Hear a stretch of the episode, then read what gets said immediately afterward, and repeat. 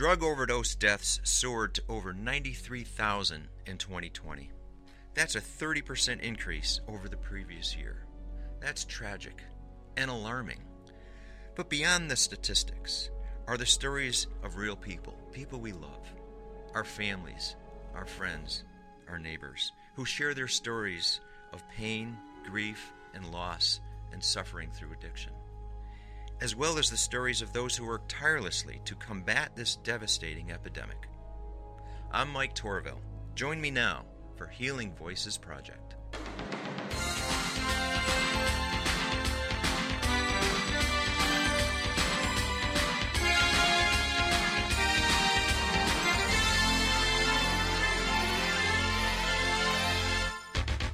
Hello, everyone, and welcome back to Healing Voices Project. I'm Mike Tourville. We're glad you're back. You know, we've been at this now for a few weeks, and I have to tell you, this has been, for me, an education.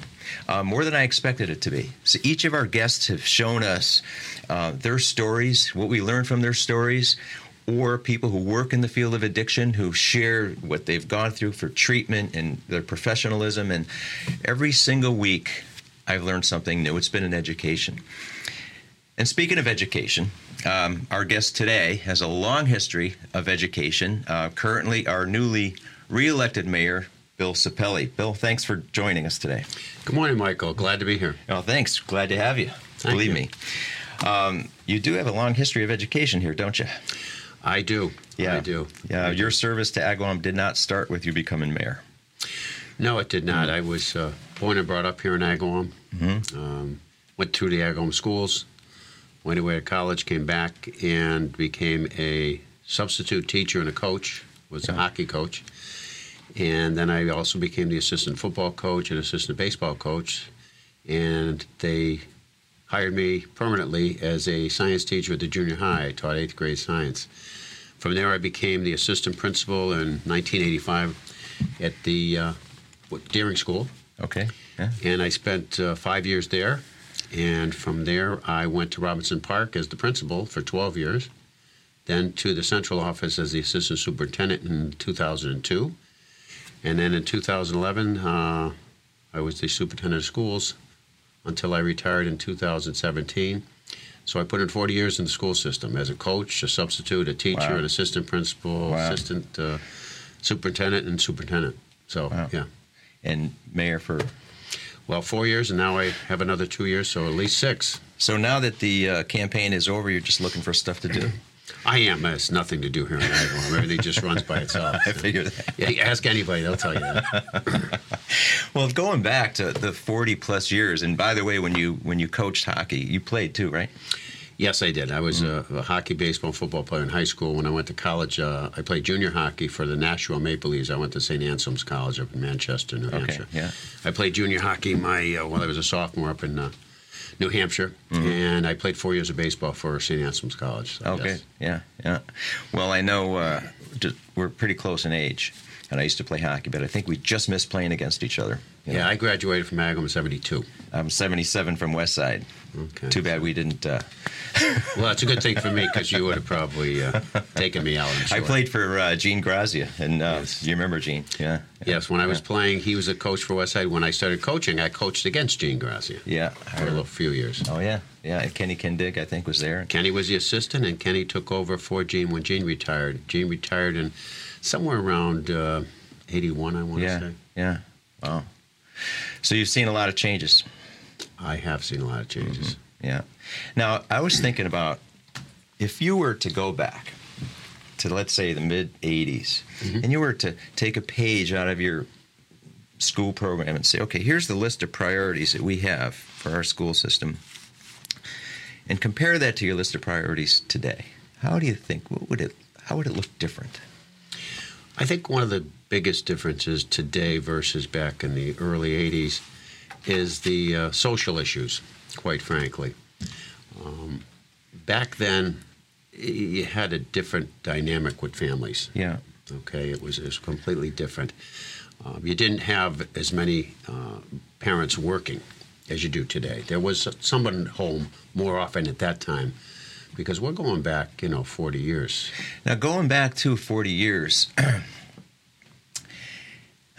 I think part of it is uh, you th- see more single parenting today than there was then too. Absolutely. Yeah. Absolutely. And uh, you see um, a lot more issues with substance abuse, and you see a lot more availability of illicit substances, and it's easier for um, young people to get their hands on it. And uh, one thing I see more of today is a lot of the peer pressure Oh yeah. to Yeah. get involved with stuff of that nature.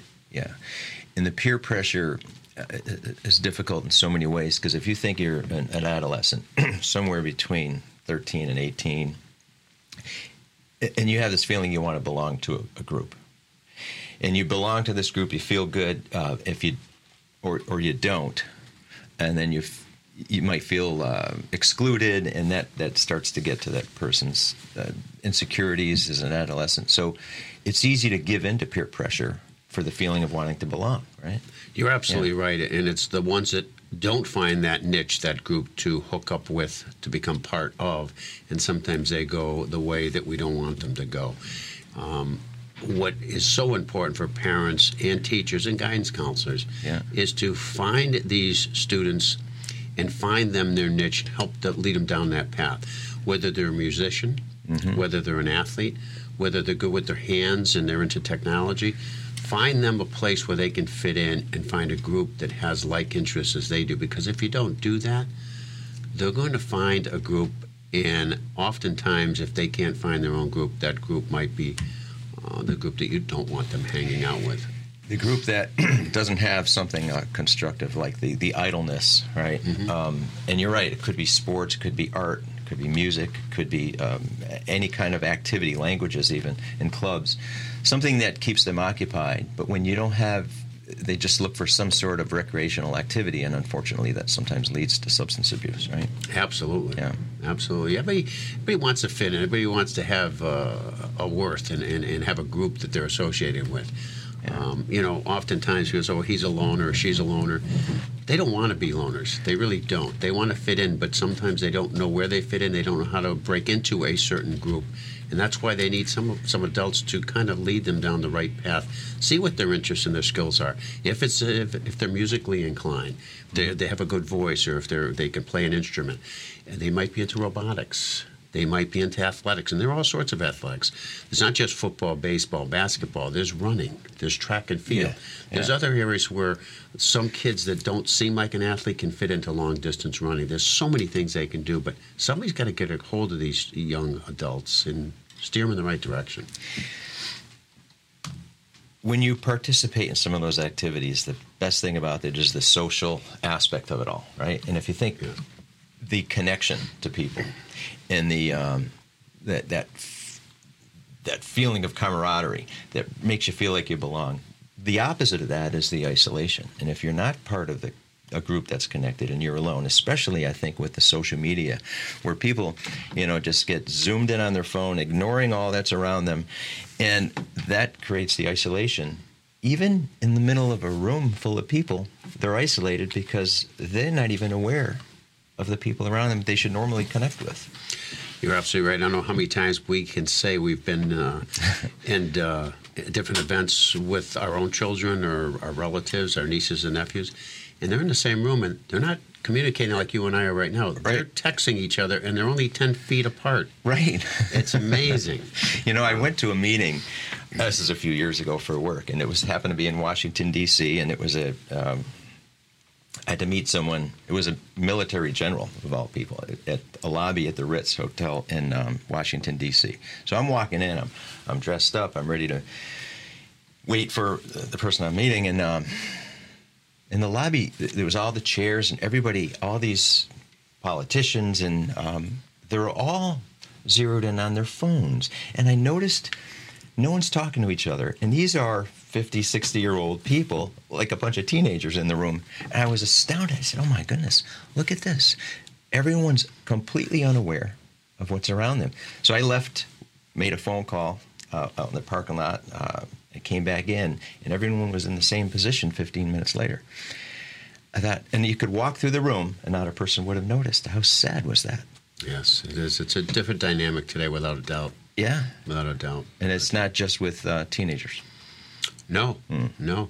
You see, a lot of elderly now are getting into technology, and they're, they're uh, doing a lot of uh, FaceTime. And, and this this pandemic kind of encouraged that because you couldn't be out in public for obvious reasons during the pandemic. So a lot of individuals got into the FaceTiming and the Facebook and all of those different options with the media, Yeah. and have stuck with it. Yeah, yeah, yeah, and, and and that's good in a way if you want to connect with family remotely, especially during the, the COVID. At least that helped bridge that gap.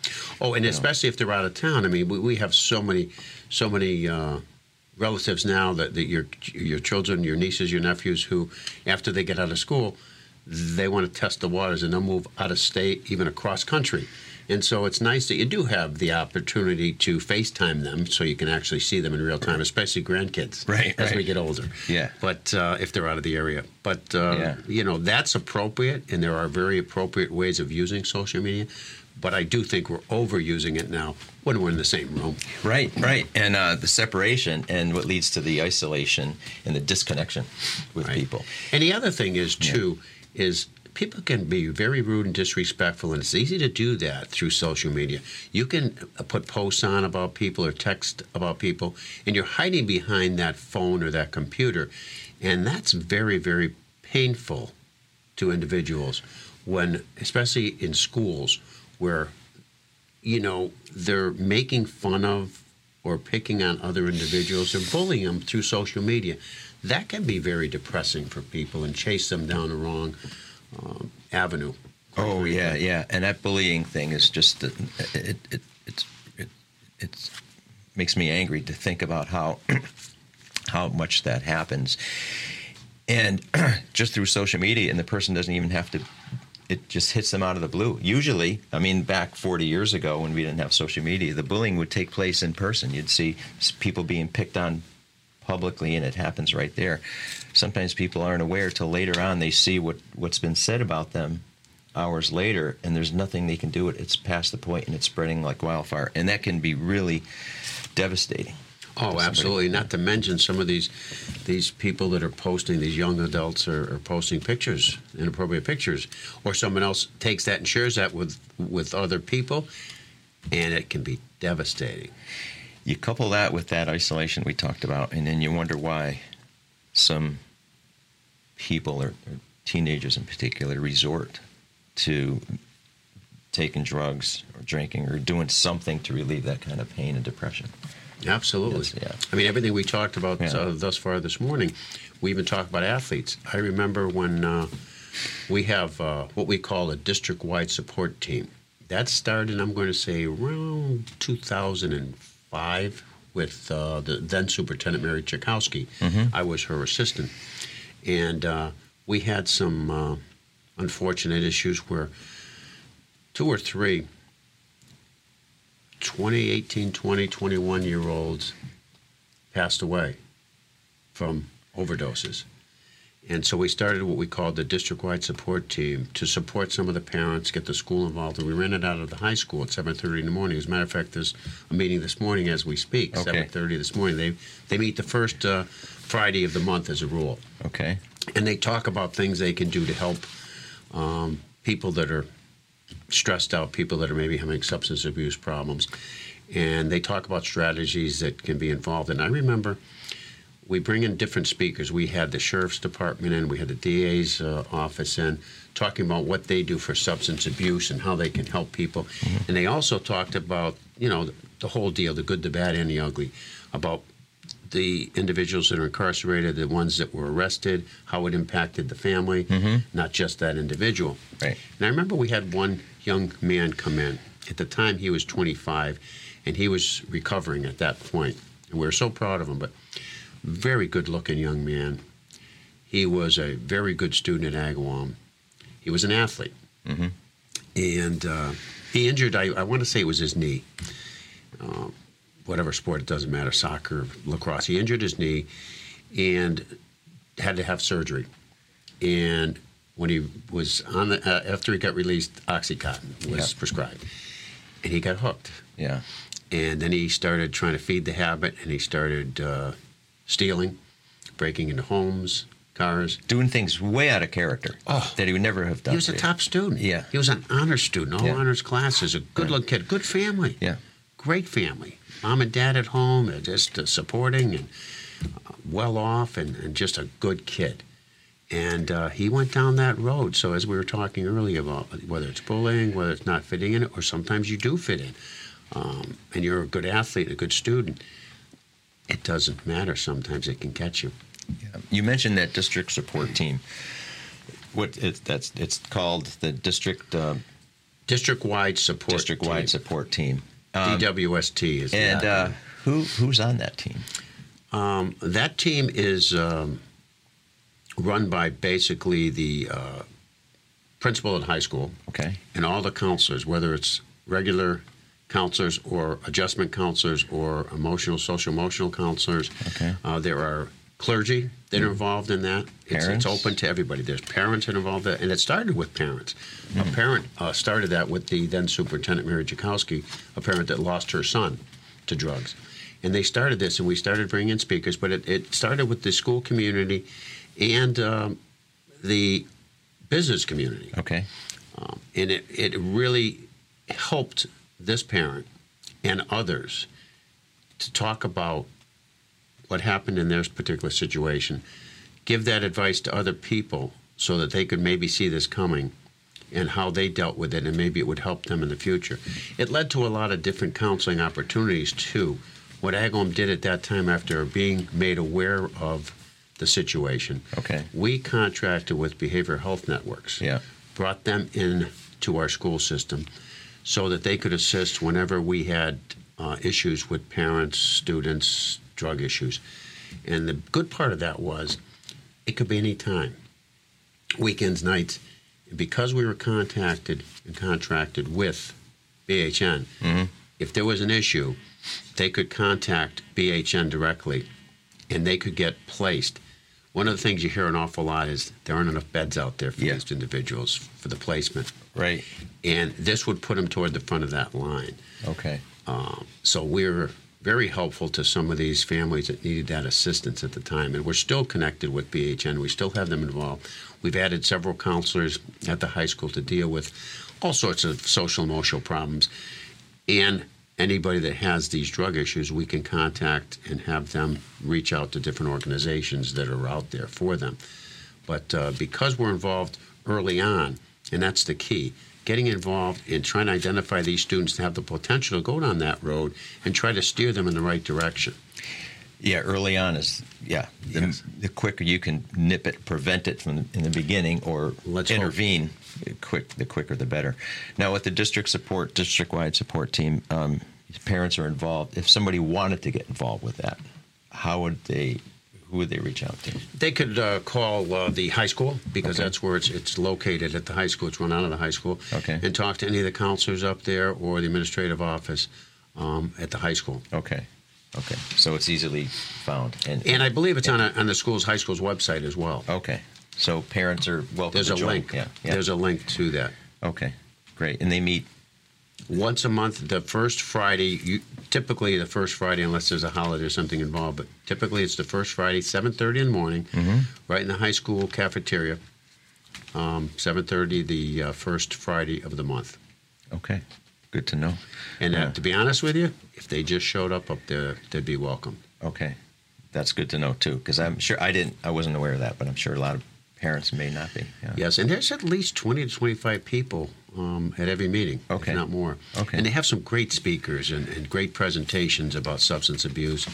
Oh, they had somebody come in from a methadone clinic to talk about how that works and, and Mm-hmm. how that can assist people. And uh, they've had people, as I said, from the DA's office to talk about the whole process and how they try to assist.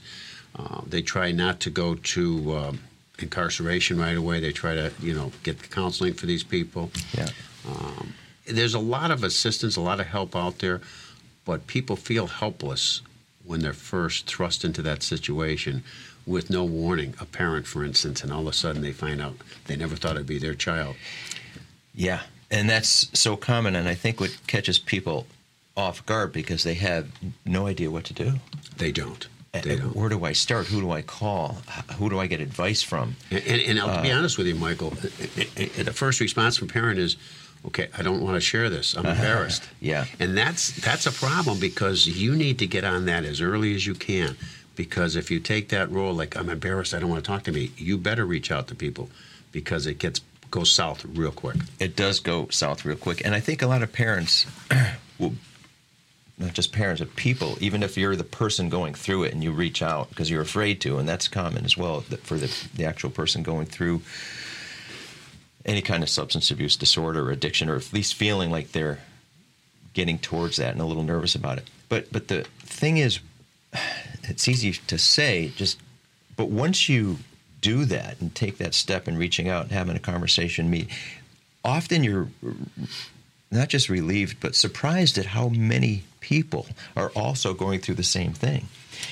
And hearing them talk, and you say, "Well, it's it's it's not just me. I'm not alone. There's other people that can help. That maybe I can even help. But there's so many uh,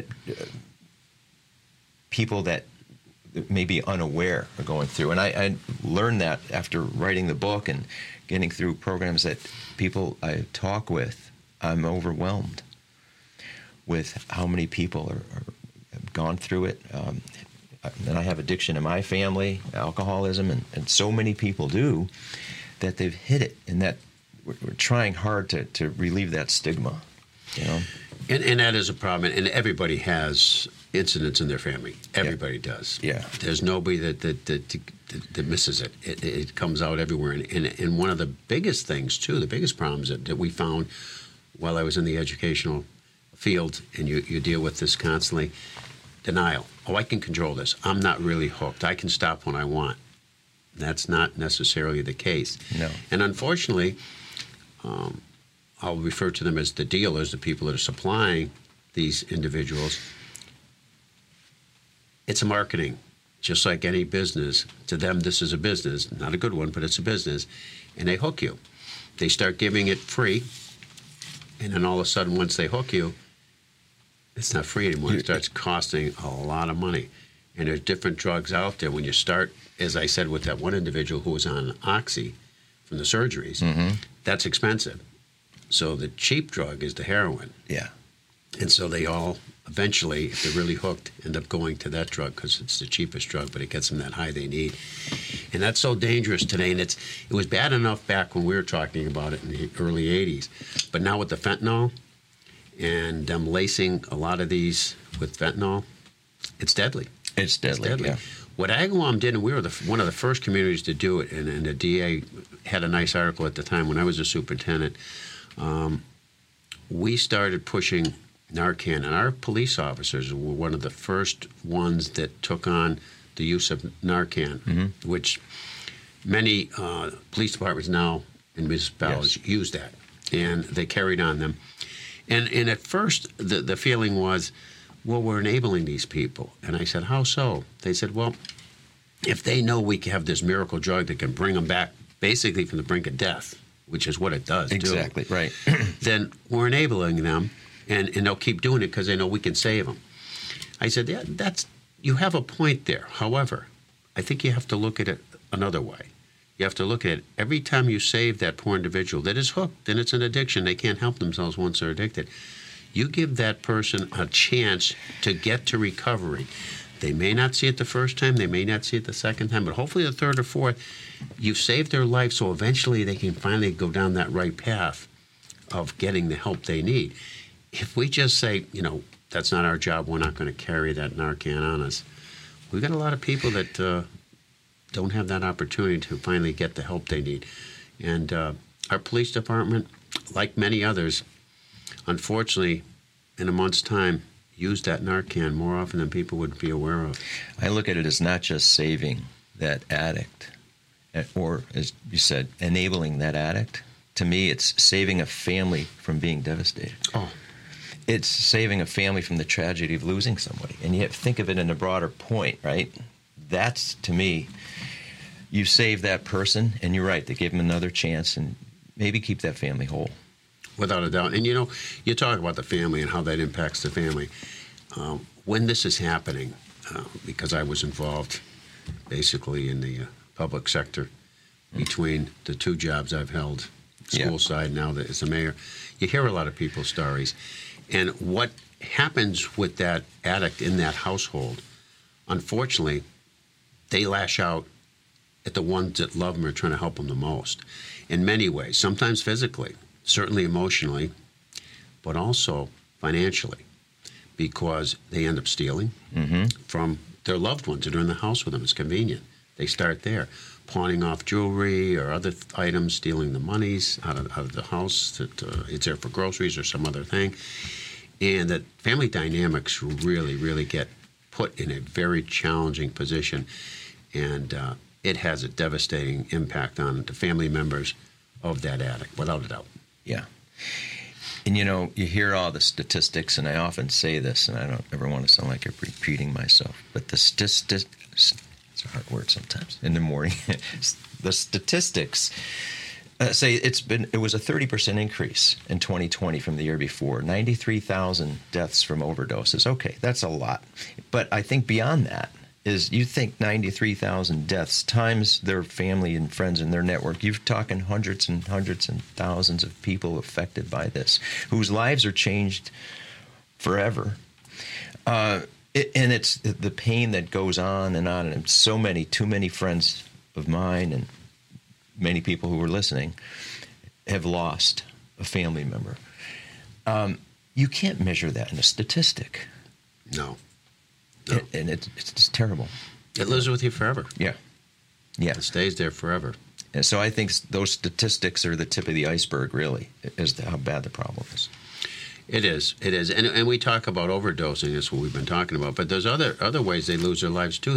If they're on uh, some substance and they're in a car driving, you know, and getting into a vehicle And and other people, uh, yeah. have an accident. So Yeah, and you know what I found too, and which is a wonderful thing, that some people that I've worked with recently who are recovered, and they want to dedicate their time to helping people.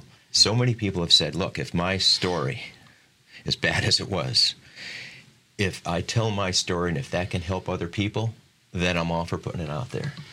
I agree, and I've talked to uh, many people that were recovered, and uh, the importance of them sharing their story is one thing, because they share the story, and when they're sharing it with individuals that may have an addiction, they say, "Okay, I'm not alone." But more importantly, when they're sharing their story, that addict realizes they know what they're talking about. Yes. Because if you were an addict, I'm told, um, there are certain things you go through. They're pretty consistent. And so when somebody's speaking with that knowledge, that addict is listening to them and saying, okay, they're not just blowing smoke here. They know what they're talking about because that's just what happened to me. That's how I got hooked. That's what happened when I was high and then looking for the high and who, how I have impacted my family. And that can bring them around more than just some uh, physician, teacher, lawyer, counselor. They talk to an, a recovered addict, and that has more of an impact. We had a lot of help from the uh, the sheriff's department when they would actually send in recovered addicts, Mm-hmm. or at the time they even brought some people in that were still incarcerated, that were on their way to release. They were close to the end, and they would always be supervised, but would bring them in to speak to these these young adults. The old uh, adage, "Scared straight," where they would tell their story Yes. and that was impactful. You could see the kids sitting up, paying attention, listening.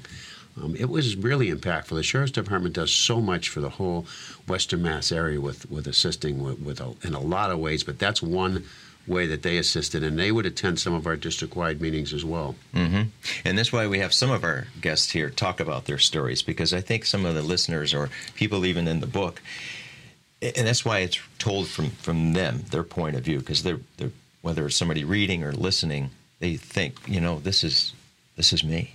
How do they how do they know? And it hopefully connects where they relate to it and say, you know what, hey, if this person came out of it, then maybe there's a chance for me too. You hope that connection is made. Right, and, and I- and I think, and I want to believe this, that many of the addicts do want to get to recovery, but they don't know how to get there. They don't know who to reach out to.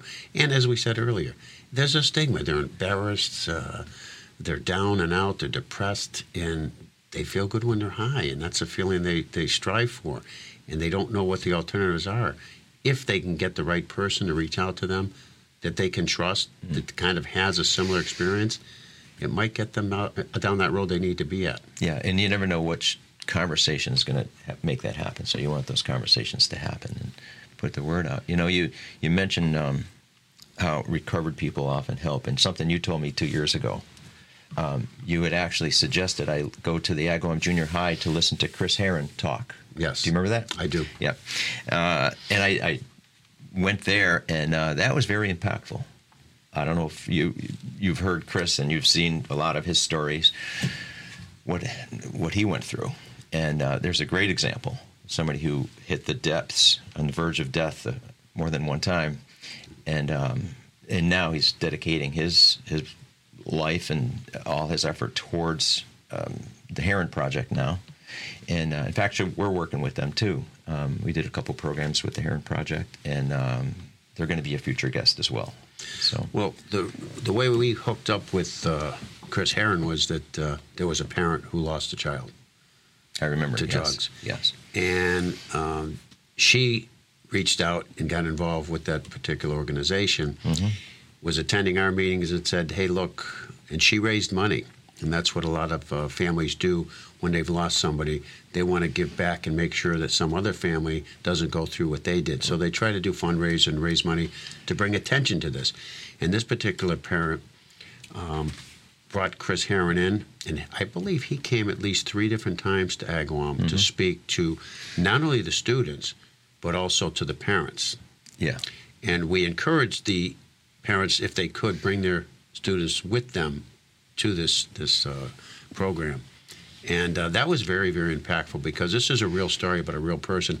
In the video that, that they show too, the short video mm-hmm. uh, during the presentation is very impactful when he was playing for the Celtics. Yeah. And how he was had had it had the world. He was there. He, he made it big. He made it to the pros. He was an outstanding player, um, an athlete from Massachusetts too. Mm-hmm. So it was somebody local. Mm-hmm uh, that was an outstanding high school star and ended up making it big with the Celtics and threw it all away with drugs. Right. And now, and looking at that, he's trying to prevent that. In fact, his what he's emphasizing is getting this early as possible. What you've said too, starting with the kids in high school, and and nipping it early, preventing from ever starting in the first place, and addressing those early anxiety, depression, mental health issues, or adolescent issues of insecurity to stop this from starting.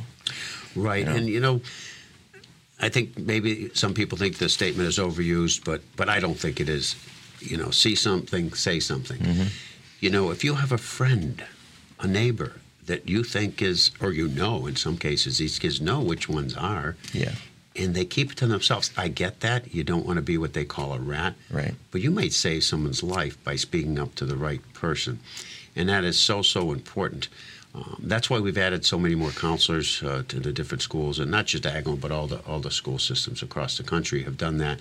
They realize the importance, but uh, we've also emphasized with parents, which is a difficult thing to do because there's a trust issue. Mm. But you've got to pay attention, and sometimes you've got to go into your child's personal areas, their room, and if you see some things, and, and some of these speakers you have will tell you what to look for if you get this impression that your child is using, by the way they come home at night, by their eyes, their behavior, whichever, their grades going down, mm-hmm. their lack of interest, their lack of cleanliness. Sometimes what happens is their hygiene goes all of a sudden. They were somebody that always wanted their hair right, uh, their clothes right, and all of a sudden that's not happening anymore.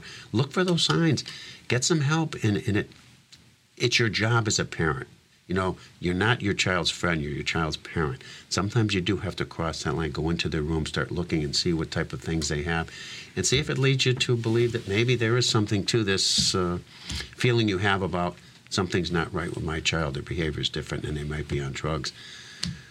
It's difficult, but. Uh, it's difficult, but maybe that, that feeling of your child being angry at you is temporary.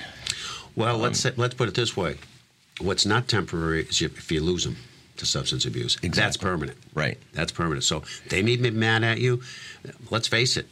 When when you finally do find out for sure, and you get the child the help they need, the counseling, they're not happy with you initially. They're not. But that's where there's a lot of tears, there's a lot of pain. But you know, five, ten years later, 20 years later, when they're still alive, they have grandchildren. That's what it's all about. Yeah. So, I think all gets forgiven. but it takes time. It takes time. When you're in the middle of it, going Yeah. through it, I'm sure it is a real difficult task. But sometimes you have to be that parent, not their friend. Mm-hmm. Yeah, absolutely. Now with the the it, their peers too, and if when you said people are, are afraid sometimes to say something because they say, well, maybe somebody else will say something, and maybe you're the, the somebody else, and somebody else thinks you're going to, but as a result, sometimes nobody says anything. But I think that advice would be to, to step up and don't assume somebody else is going to say something.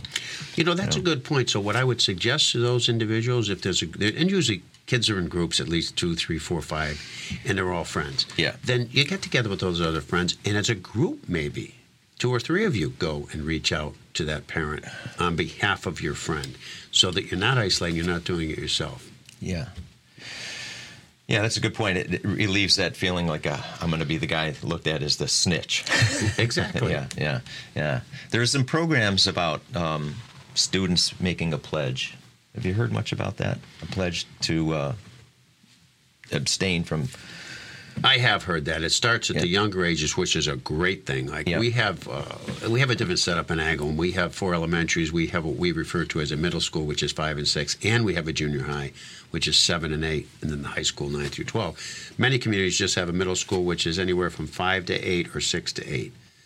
But whichever system or setup you have, it's great to get these students when they're in like fifth and sixth grade, maybe even fourth, because that's before they really get started. Mm-hmm. But you have to go that far back. By high school, in many cases, it's kind of late, Yeah, believe it or not. you're right. You're right, and it's hard to undo that. Exactly. Yeah, yeah. They're already down that path. They're down that path, and I They think, formed yeah, their group of friends, Yeah, and they've got into those different niches, and uh, the, the, the, it's going what's going to happen is going to happen. At that point, it's tough to undo it. Yeah, it is. Well, for for parents, and you, you, you- mentioned a lot about the signs they look at, whether it's their, their hygiene, hygiene or isolation, or losing interest and things like that. If a parent senses this and says, "Geez, something's wrong," who who do they call? I mean, how do they? What's the first thing that they should do? One of the first things they can do and should do is, and mm-hmm. that's why we have them, is our, our counselors.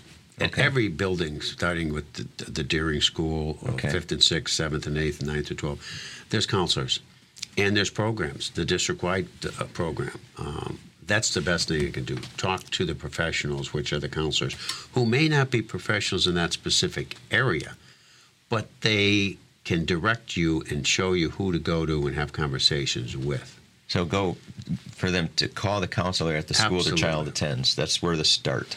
Exactly, that, yeah. because what happens in most cases is the grades start going down. yeah, They lose interest. That's a place to go.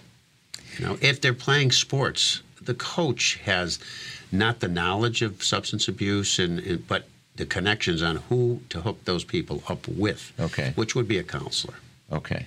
Okay. And the counselor's right. This won't be the first time they've dealt with it. So they'll say, okay. And they might already be aware of what that child might be going through or have observed. That child in Exactly. So they may have more insight than what the. One would hope. Back in the days when, when you and I were in school, they basically uh, they were guidance counselors and they scheduled and they watched your grades and they, they kind of try to coach you with your academics.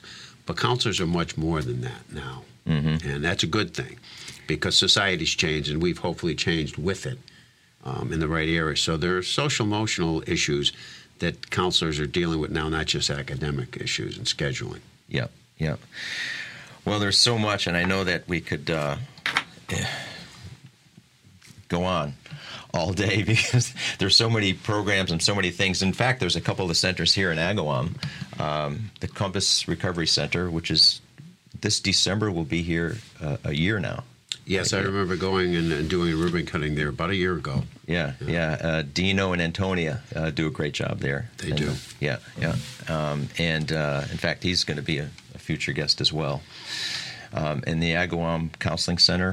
Um, They've been with us for quite a few years. Yeah. the Agawam Counseling Center. yeah, yeah. So, um, anything else in Agawam um, in terms of programs or centers that uh, we did not get to talk about that you think is important to? Well, I think what's important, uh, Mike, is what you're doing.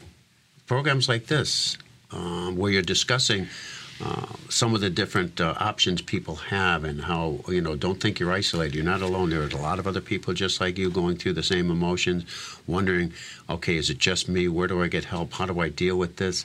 Uh, I'm embarrassed. I'm ashamed. Well, you know what? That's the case that everybody feels that way, but you need to reach out before it's too late because once it's too late, there's no one doing it. You, you might, uh, I say you as a, as anyone listening, a family member who is confused as to what to do um, or not sure. I think that once you connect with somebody, y- you might, uh, what's that word, have an epiphany maybe and say, wow, I had no idea that other people were going through this as much as I was. The anxiety I'm feeling is shared by so many other people. And maybe learning something and finding out what to do next um, is a relief to say, oh, thank God there's somewhere to turn and somebody who understands, somebody who will listen to me and give me some direction. Uh, that is so, it provides some hope, uh, provides some support, and rather than a parent feeling isolated and alone and afraid, um, once you take that step in making that phone call and having conversations, things start to open up.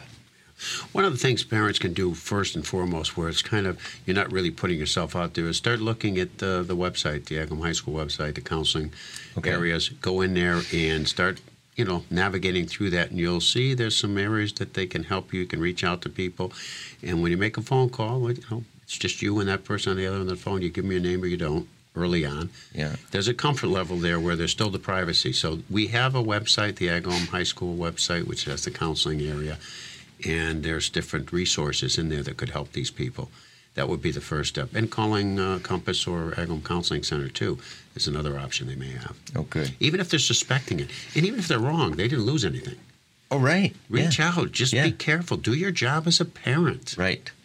As you said many times, and I think is important, worth repeating. The earlier you can nip this, the more you can avoid um, other problems that could lead to, like you said, once you, it, it could be too late, and um, you want to avoid that. Too many people, unfortunately, that I've talked with, and I know there's one parent who um, had her 18 year old uh, become addicted to heroin. It started with a, a thumb injury. He got in a fight. He was drinking, broke his thumb, ended up on Oxy, ran out of that, couldn't get it from the doctor anymore, resorted to heroin. Um, in and out of rehabs for seven or eight years. And the parents were just devastated, didn't know what to do. They were exasperated, and the, the child who was from 19, 18 to, to 25 went through this, leaving home, homeless, back home, and the whole ordeal just devastated the family. But here's the thing he, uh, he finally came out of it. Then her second son got addicted to heroin for another seven years. She went through what turned out to be 15 years of this. Um, that had, goes back to what yeah. you said about it impacts the whole family. Yeah.